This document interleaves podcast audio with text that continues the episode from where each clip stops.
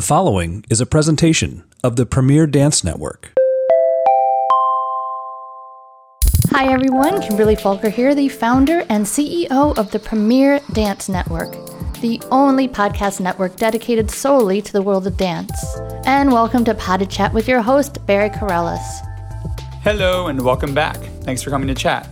I am your host, Barry Kerollis, and you are listening to Pod de Chat Talking Dance on the Premier Dance Network. In this bi weekly podcast, I candidly offer educational conversations and thoughtful analysis on all things dance. With my vast background as a director, choreographer, instructor, and dancer, I'm happy to share my 18 plus years of experience with you, whether you're a professional dancer or just listening in for an insider's look into our fascinating art form. So put your earbuds in, grab a cup of coffee, sit back, and let's talk dance.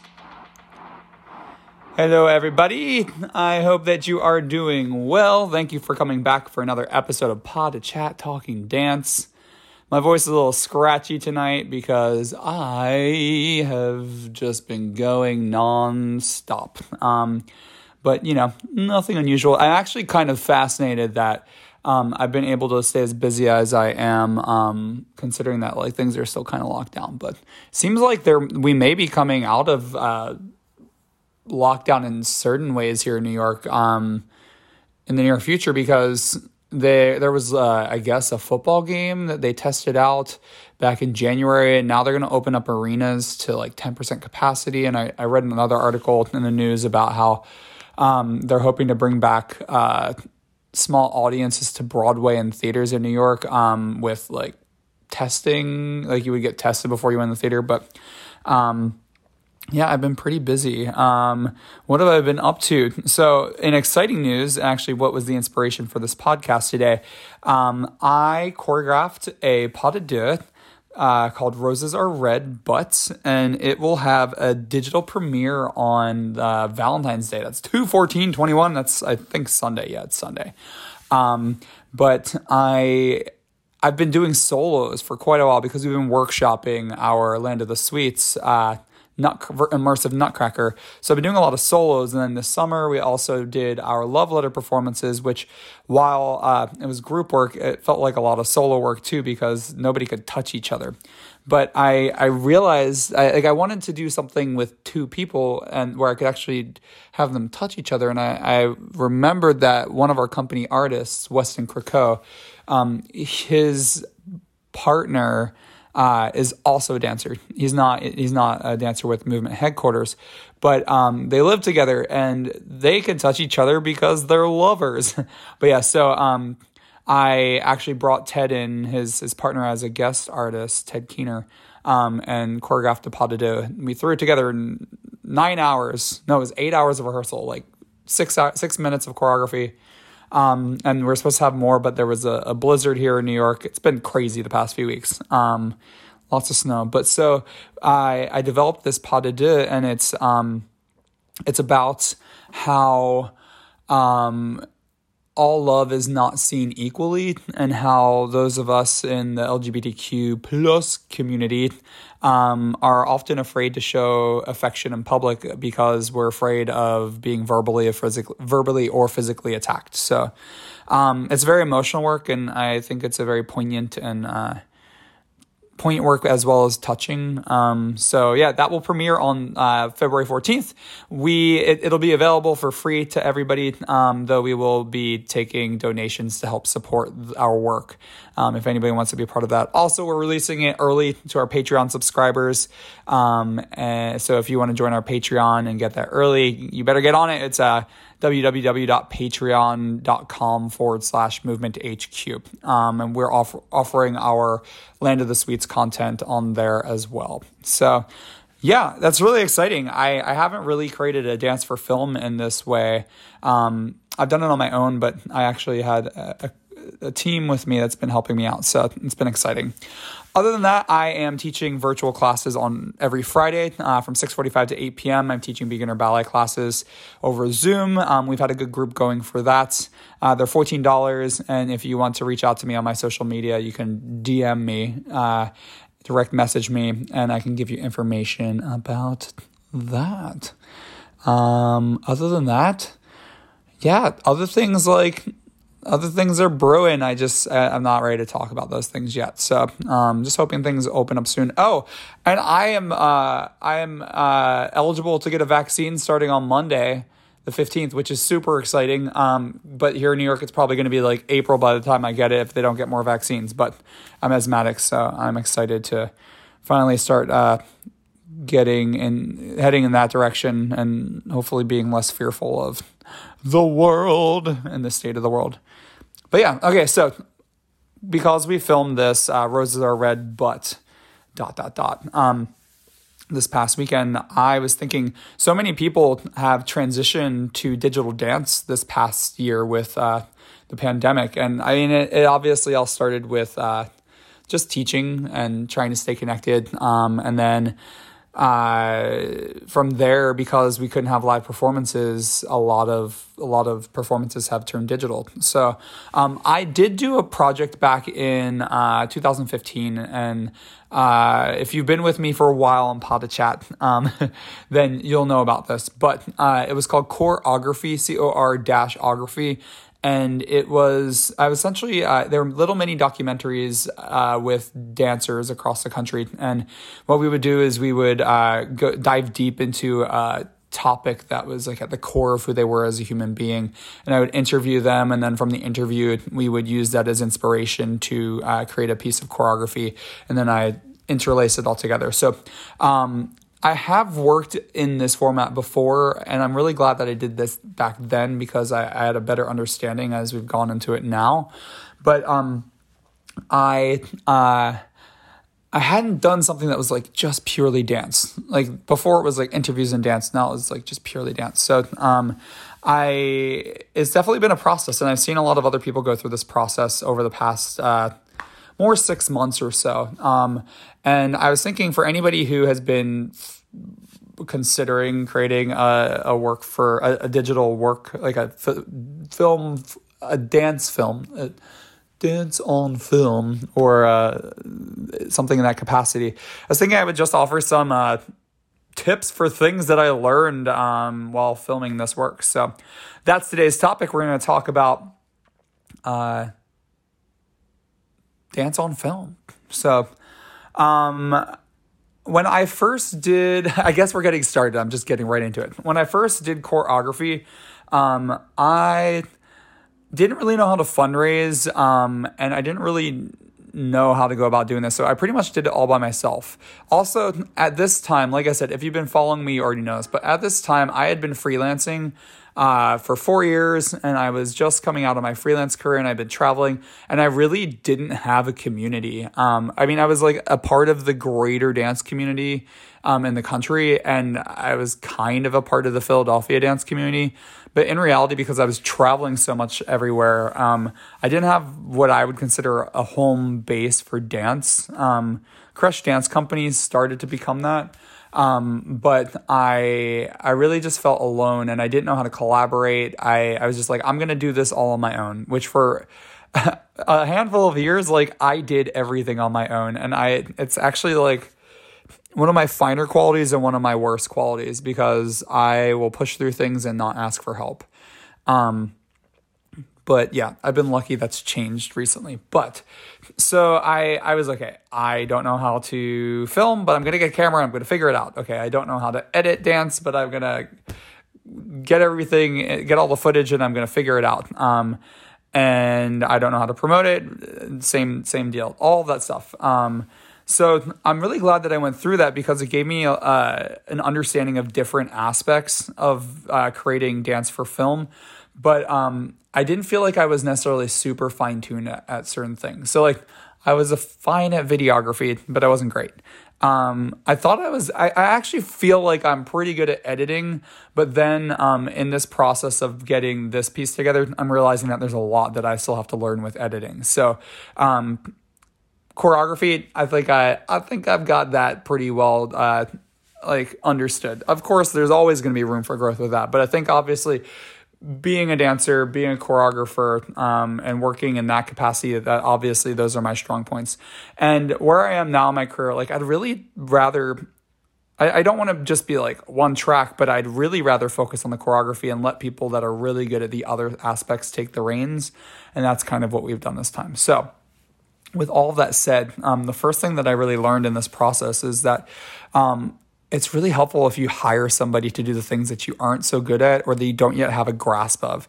Um, so, uh, like for instance with editing i thought i was really great at editing but now i'm learning i'm just good um, and i'm glad that i've collaborated on this um, because i'm learning more as i go uh, if you don't have money yet like if, if you're trying to do this like grassroots and you don't quite have the money you can always offer your services for trade um, and what that means is essentially like maybe there's a videographer that really wants experience working with dance, and um, maybe they're also interested in dance and you can give them private lessons. Um, or maybe if they are. Uh,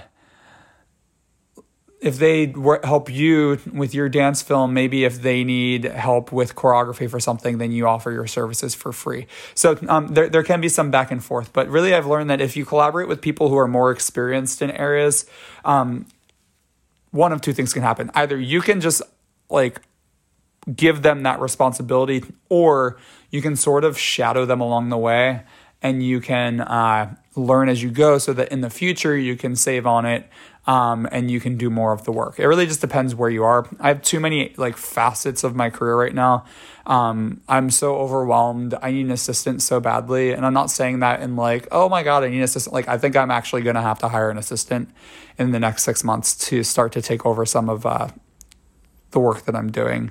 That's taking away from letting me focus on what I'm doing or what what what I what I really feel I should be doing.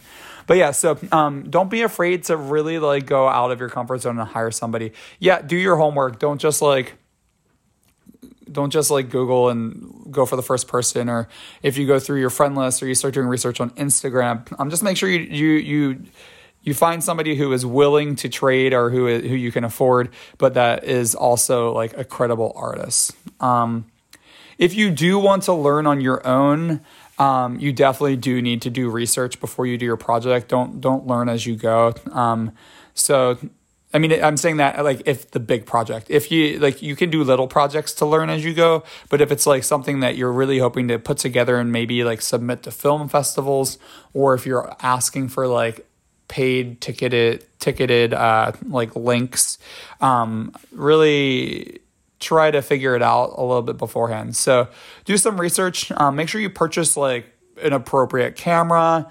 Um, you, are going to want to make sure that you have the appropriate editing software, and I'll get to that in a little bit. Um, and if you don't know, you can always ask to shadow somebody um, whose work you res- you respect. So um, it's not as straightforward as picking up your phone camera I'm, I'm sure you could do that, but it's just gonna it's gonna lower the quality of your work. Um, but it's not as simple as like doing a TikTok or a, an Instagram reel um, or anything like that. You, you're it's you're going to want to do some research. I also recommend doing some research on other dance films.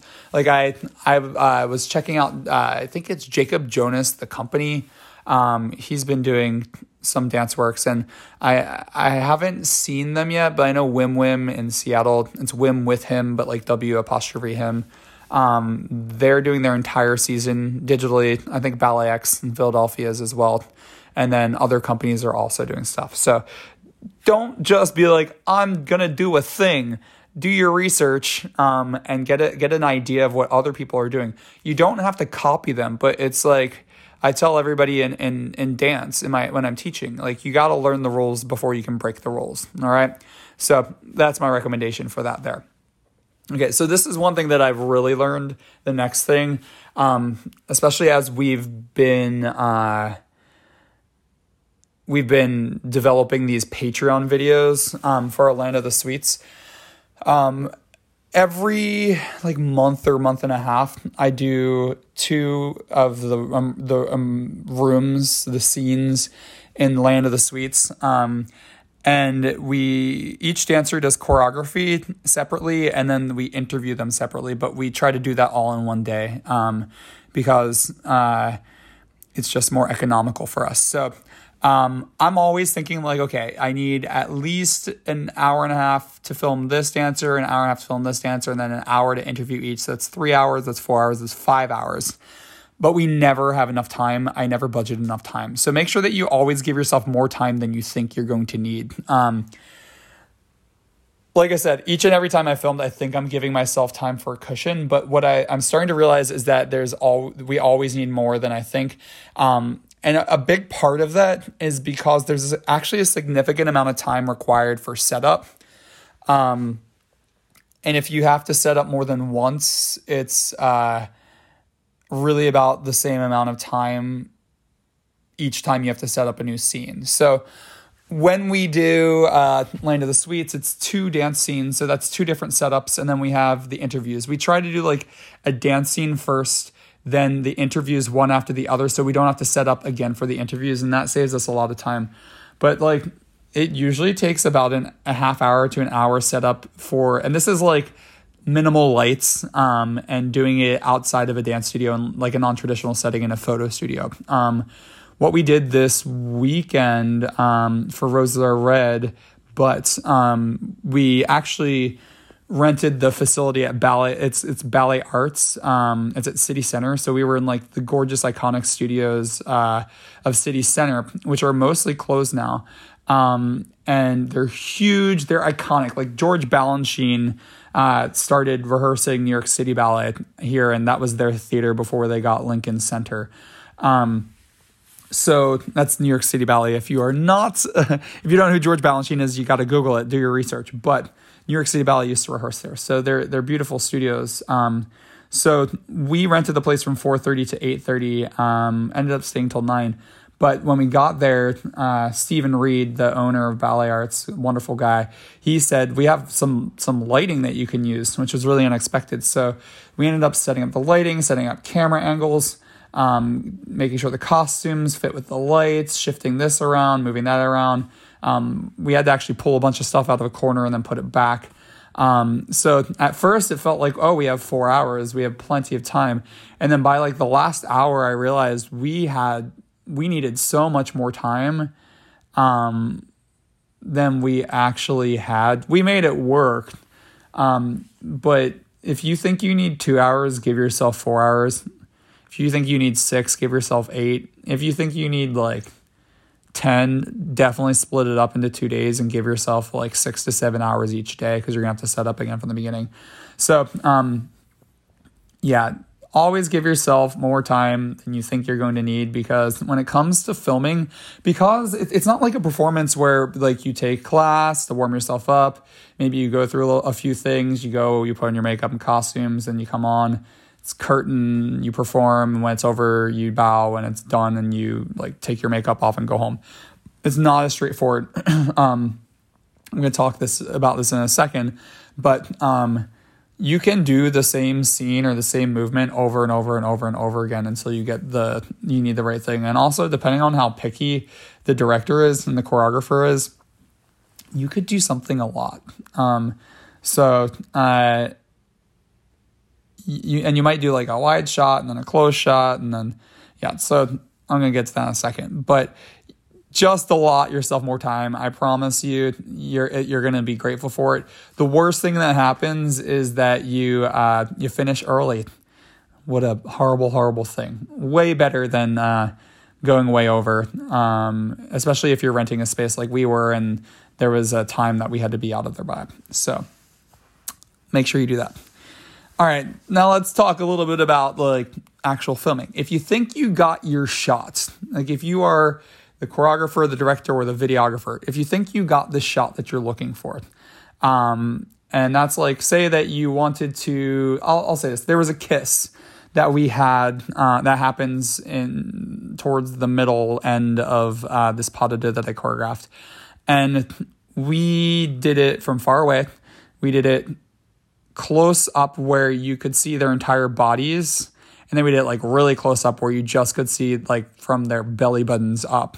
Um, and then we did it from behind, and then we did it wrapping around. Um, if you think you got your shot, try it one or two more times.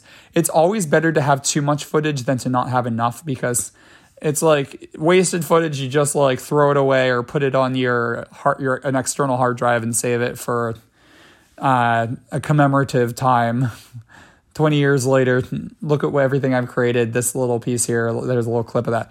Um, you're it, it, it's always good to get something multiple times because sometimes there are little nuances that you don't recognize especially if you're not working in like a big format where you can see like what you're filming on a large screen for most of us that are going to be filming we're going to be filming on a camera where you have like a, a small screen that you look at uh, to to see through and you don't necessarily see all the details so maybe like for example, we have a moment at the beginning of the pas de deux where the dancer makes eye contact with the lens of the camera, so it looks like somebody is like looking at them. And um, we did it only, I think we did it like twice close up, and it was just so overly dramatic and overacted. I mean, it was my fault, but um, I wanted something and it didn't read the way that I wanted to. I wish we had done it like five times because we ended up having to take a shot that was further away and zoom in to make it happen.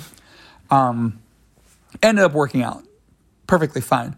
But uh, luckily, we had other footage that we could work with. So uh, I really recommend that you get more than one shot of something um, from a certain angle so that you have options. Uh, I'm always tempted to call it when I think we've got the shot because I get excited, but I'm learning to like temper my excitement and to do it again, not feel like it's like the best performance ever, and then move on.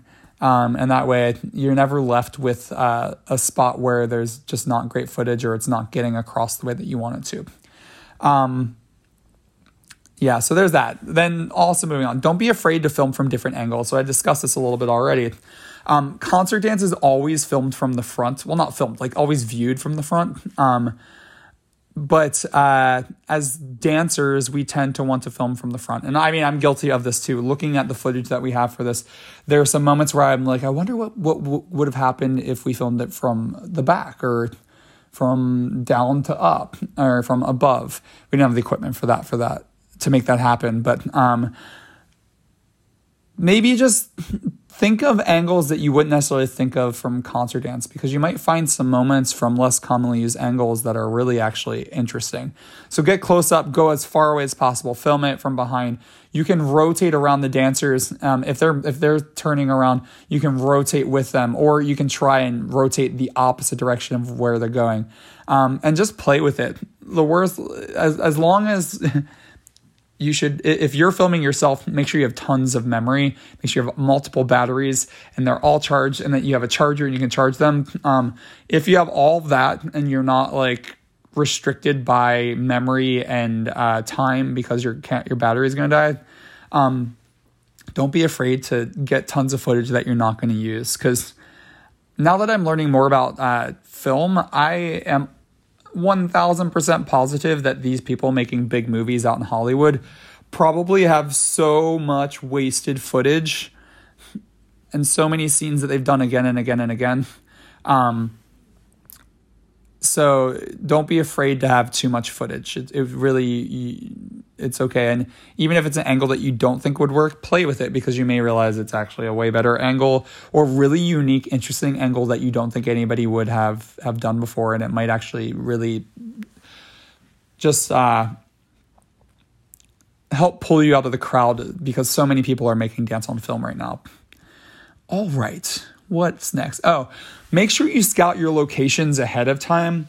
Um, so I've been working with a fantastic uh, photographer, videographer, and she's really great at editing. Liz Liz Schneider Cohen. She's become a a very uh, she's been become a one of the number one people that I collaborate with. Um, and I've learned so much from her. And it's interesting. So she, we were there, we had our blizzard and she was saying how it would be just lovely if we could get some of the footage in the snow. But we didn't plan ahead for it because we didn't really realize that the blizzard was going to be as bad as it was. Initially like the day before it was like 5 to 8 inches then it was like 8 to 12 then 12 to 16 then 18 to 24 i think in my neighborhood we got about 20 inches of snow. Um, so also they shut down public transportation and I live in Queens, she lives in Manhattan, and the two dancers live in in uh, Jersey. So we couldn't coordinate it; it wasn't going to work. But she asked them to get to get somebody to go out and film them on their phones and get footage. And um, the footage was interesting, but it, we we didn't scout a location, and just like there were wires everywhere above. Um, there were like houses that weren't that nice. Like it just wasn't thought out enough for it to seem relevant to what we were doing. And I, I felt I felt like if we put that footage into the film, that it, it, it didn't it didn't have purpose. It was just like to because it was like a fun idea. So um make sure you scout your locations ahead of time. You want to think about different things. If you're not going to do it in a dance studio, you need to think about these things. Um, think about the surface of the ground. You need to think about the temperature, uh, especially if it's going to be outside. Um, if you are filming outside, how does the weather affect things if you film outside? Um, if it's cloudy, is it going to be easier to film versus when it's bright? Because when it's bright, if you have the sun behind you, then it's you end up in shadows. Maybe you can use that to your benefit, or maybe it's not what you're looking for. Um, or where are you filming? What's the color of the background? What what is the skin color of your dancers? What is the the costume and the color of the costumes? Um, it, do you need a permit to be there? Um, or can you, if you do need a permit, can you sneak it really quickly without a permit? Um, don't, don't tell anybody I said that. Um, but yeah, there, there are so many different things that you need to consider. So you want to make sure that you scout your location ahead of time, um, and start to, like, maybe if it's outside, you, you go there like four different times of the day. Maybe you go on a cloudy day, on a sunny day. Um, all those different things. You want to make sure that there is thought into the location that you're in. Yes, every once in a while there is a moment that you just happen to find this beautiful, uh, like the the golden hour. The sun is pretty much like gone beyond the horizon, um, but you, there's like a glow on the buildings, and it's not going to backlight it, so you can see the dancers, but there's like this gorgeous like golden hue. Um, those things do happen, and they are magical. But for the most part, you're going to want to plan out what you're doing and that way it's safe for your dancers. Um, but beyond that, um, you are as prepared as possible to utilize your time as best as you can and not have to have stressful changes last second while you're in the process of setting up um, and filming. So yeah, scout your locations ahead of time. Um, oh, this is an important one because I didn't realize this the first time I did a, a dance on film. Um, I was a part of this thing. I'm not going to tell you what it is because I don't want you to find it. Um, but I, I, was in Philadelphia and they hired a ton of dancers to do this uh, thing. And it was an awful experience for me. And um, aside from the fact that it was really poorly managed, um, part of the reason that it wasn't that great of an experience was because I was I didn't know what it was like to film for dance and I think that especially concert dancers, dancers who are used to performing on stage and not necessarily on film, um, they don't recognize this. So if you are creating this, you need to tell your dancers this. If you're a dancer, this is something you need to you need to know. Um, the you, dancers uh, sorry when you're filming you're going to be repeating choreography over and over and over again. Um, it's kind of like if you look at I, I recognize it's actually looking at the blooper reels for it's always sunny in philadelphia because i love that i love that show. It makes me laugh. It reminds me of home. Um, but uh, if you watch the blooper reels, you see how that how many takes they sometimes. I mean, you don't see all of the takes, but you see how many takes it sometimes gets or they how many takes they need to get the shot that they're getting. Dancers are going to be repeating choreography over and over and over again. Um, if it's simple choreography, it's not that big of a deal. But if you're jumping or if you're doing some extreme lifting, um, you might have to do that 15 to 20 times. Um, and a lot of dancers don't realize that. It's it's not that big of a deal if you're an actor because for the most part, it's not going to be like so physically, uh, you're not going to exert so much physically. But when it comes to dance, you might be doing a lot. It's kind of like if you've done a photo shoot, every time I've done a photo shoot, I always end up ridiculously sore. Sometimes I feel like I'm on the verge of injury after a photo shoot because you just do the same thing over and over and over and over again. And it's hard to stay warm. Um, so yeah, you want to prepare your dancers to let them know that they're they need to stay warm. Um, they need to be ready to do things over and over and over again. If they're not prepared for that mentally and they're not prepared for that physically, it's going to be a really hard day for them and it's going to add stress into the shoot. And there's also going to be the potential for injury. So, if your dancers aren't well versed in film, you have to tell them that. Um, so, it might be worthwhile to actually practice that beforehand. Um, you could have them do something and you could pretend you're holding a camera, or you could even use your iPhone. Um, and then you could say, okay, now do this. I'm going to do it from this angle. No, do this. We're going to try this. Okay, just do this. I'm going to get really close. Um, have them practice that. Have them practice where they're going to look. Do they look at the lens? Do they look slightly above the lens? Do they look past the lens? Do they ignore the lens? Um, and also remind your dancers that they should continue to dance even if something goes wrong um, or if the camera goes down for a second. I mean, if, pretty much unless they say cut, they should keep on going because maybe the videographer was like zoomed in on just their face and even though something happened with their legs that wasn't the real choreography maybe the emotion was exactly what they were looking for so the dancer needs to make sure that they continue to dance until it's very clear that uh, the director the videographer or the choreographer whoever's calling the shots um, until they say cut um, or stop or whatever language you choose to use as a code to that you're done getting the shot that you're looking for. Um, there are more uh, dance on film classes now in in commercial programs and and uh, like university programs, but there's actually not a lot um, in education when it comes to dance on film, especially in like the pre college levels. Um, so that's something definitely to keep in mind. You might even want to consider looking into having a workshop on dance and film. It's really interesting, um, especially for me coming from a concert dance background where um, we actually saw, in my generation, we saw the rise of YouTube. Um, I remember a little side anecdote, anecdote, I can't speak. Um, a little side anecdote is, uh, I mean, I was on social media and I was getting into it before a lot of people were in the company at Pacific Northwest Ballet. And this is like as the rise of social media was happening. And um, PNB, Pacific Northwest Ballet, had gotten a grant to bring in uh, somebody for a year to really build their social media presence. And a part of that was they joined, they created a YouTube account for PNB, which is funny. Out of all the companies in the United States, they probably have one of the biggest followings now because they started so early. But so they they were going to do these dancer interviews, and um, the company was kind of like burnt out on being filmed because we had done a uh, an infomercial for Clarisonic, and they followed us around forever.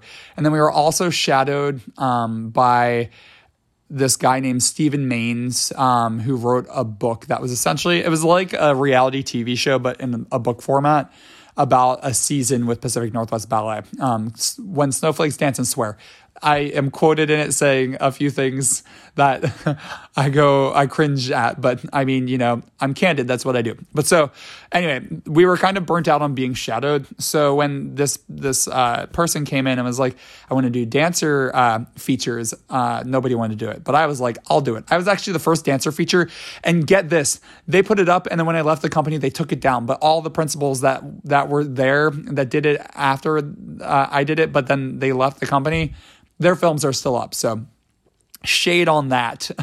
but anyway, I was game for it. Um, and yeah, so I, I, think it was it was interesting because um, we were used to like getting to do our thing and like getting to make our mistakes and go through our learning process in privacy and then getting to go on stage like all polished and looking great. But these days, like we're so used to a camera being uh, around us that it's like just a natural thing. But yeah, um, even if you do Instagram and you do uh, TikTok and things like that, um, it's it's not always exactly the same. It might give some more information, but it might be good for you to uh,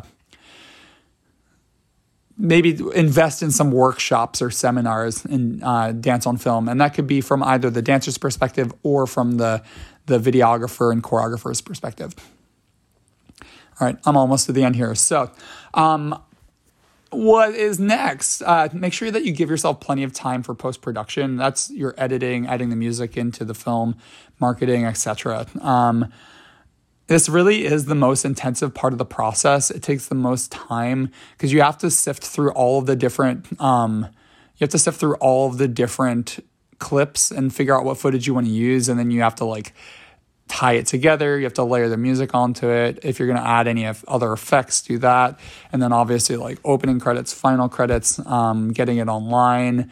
Um, so we actually because of the snowstorms our production got pushed forward by a week and that left us that's left us only like really five days to get everything together from when we filmed it. So we're really in a crunch.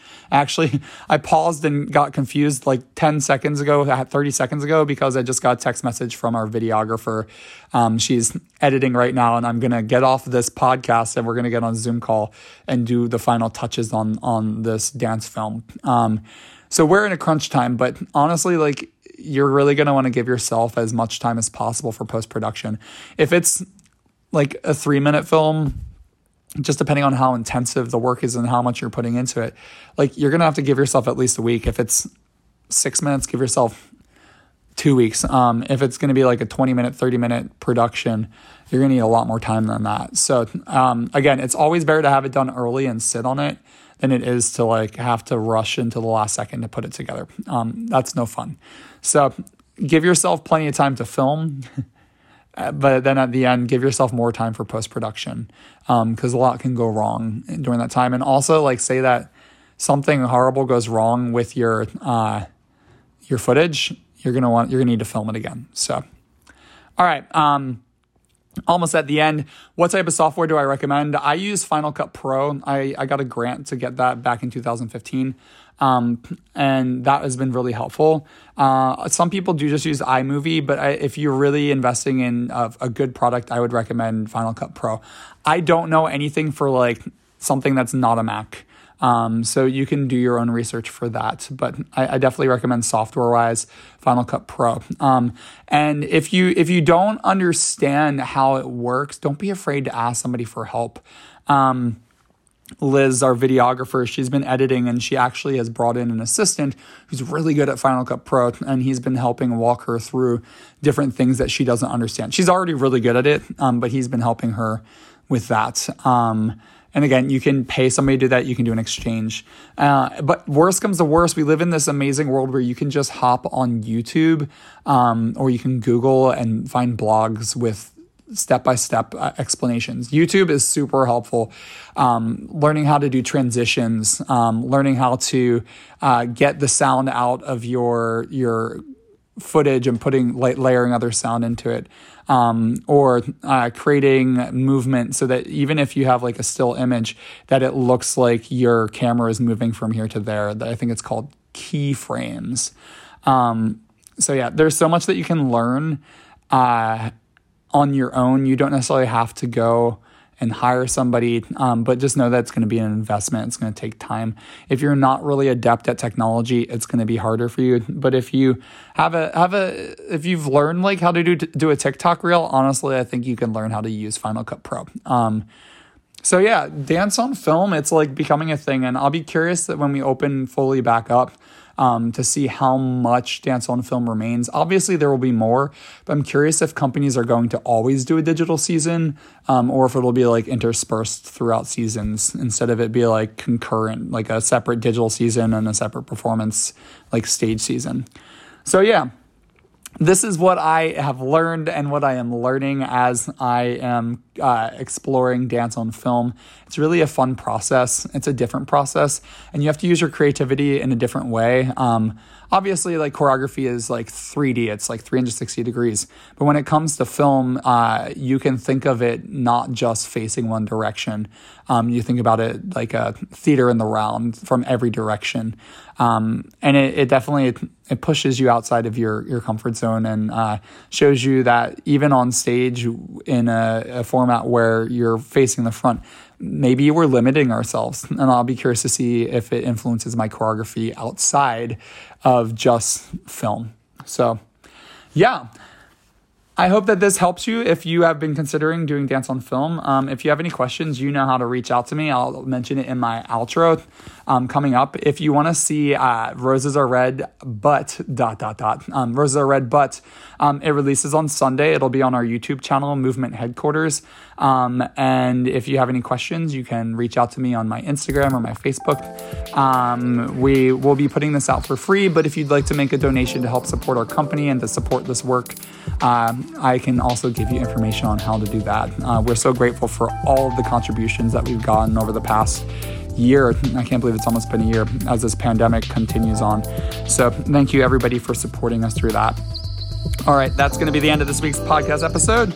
I hope that you enjoyed this week's episode of Pod Chat Talking Dance. If there are any topics you'd like to hear me talk about, please feel free to reach out to me via my website contact page at www.barrycorliss.com. That's not it. It's www.barrycorliss.com. Again, that's www.barrykerollis.com. Uh, I also, you can check out my company, Movement Headquarters Ballet Company, and that's at www.movementhqballet.org. You can reach out on those websites if you'd like to become a sponsor for our podcast or to book master classes in ballet contemporary technique for choreography or speaking engagements. I hope you enjoyed listening in and talking dance with me. If you enjoyed this chat, please feel free to share, rate, and review our podcast on iTunes. Every bit of extra visibility helps keep these podcasts running. And if this didn't fulfill your dance fix, check out my sister podcasts on the Premier Dance Network. If you want to connect with me to see where I'm choreographing, teaching, and what I'm doing in my everyday life, you can follow me on Facebook, Instagram, where my name is B. Kerollis, or on Twitter at Bariscos. You can also follow Movement Headquarters on Instagram at movement underscore headquarters. Also, be sure to check out my blogs. I have Like a Freelance Dancer, where I wrote for five years about working as a freelance artist, touring the nation. I also have Dancing Off Stage, and that on, on there I wrote about the post performance careers of professional dancers. You can also check out my choreography on YouTube, and my channels are B. Kerollis and Movement Headquarters. Thanks for listening in to of Chats. I hope you return two weeks from this Friday to talk dance with me. And remember to go out and support your local dance scene.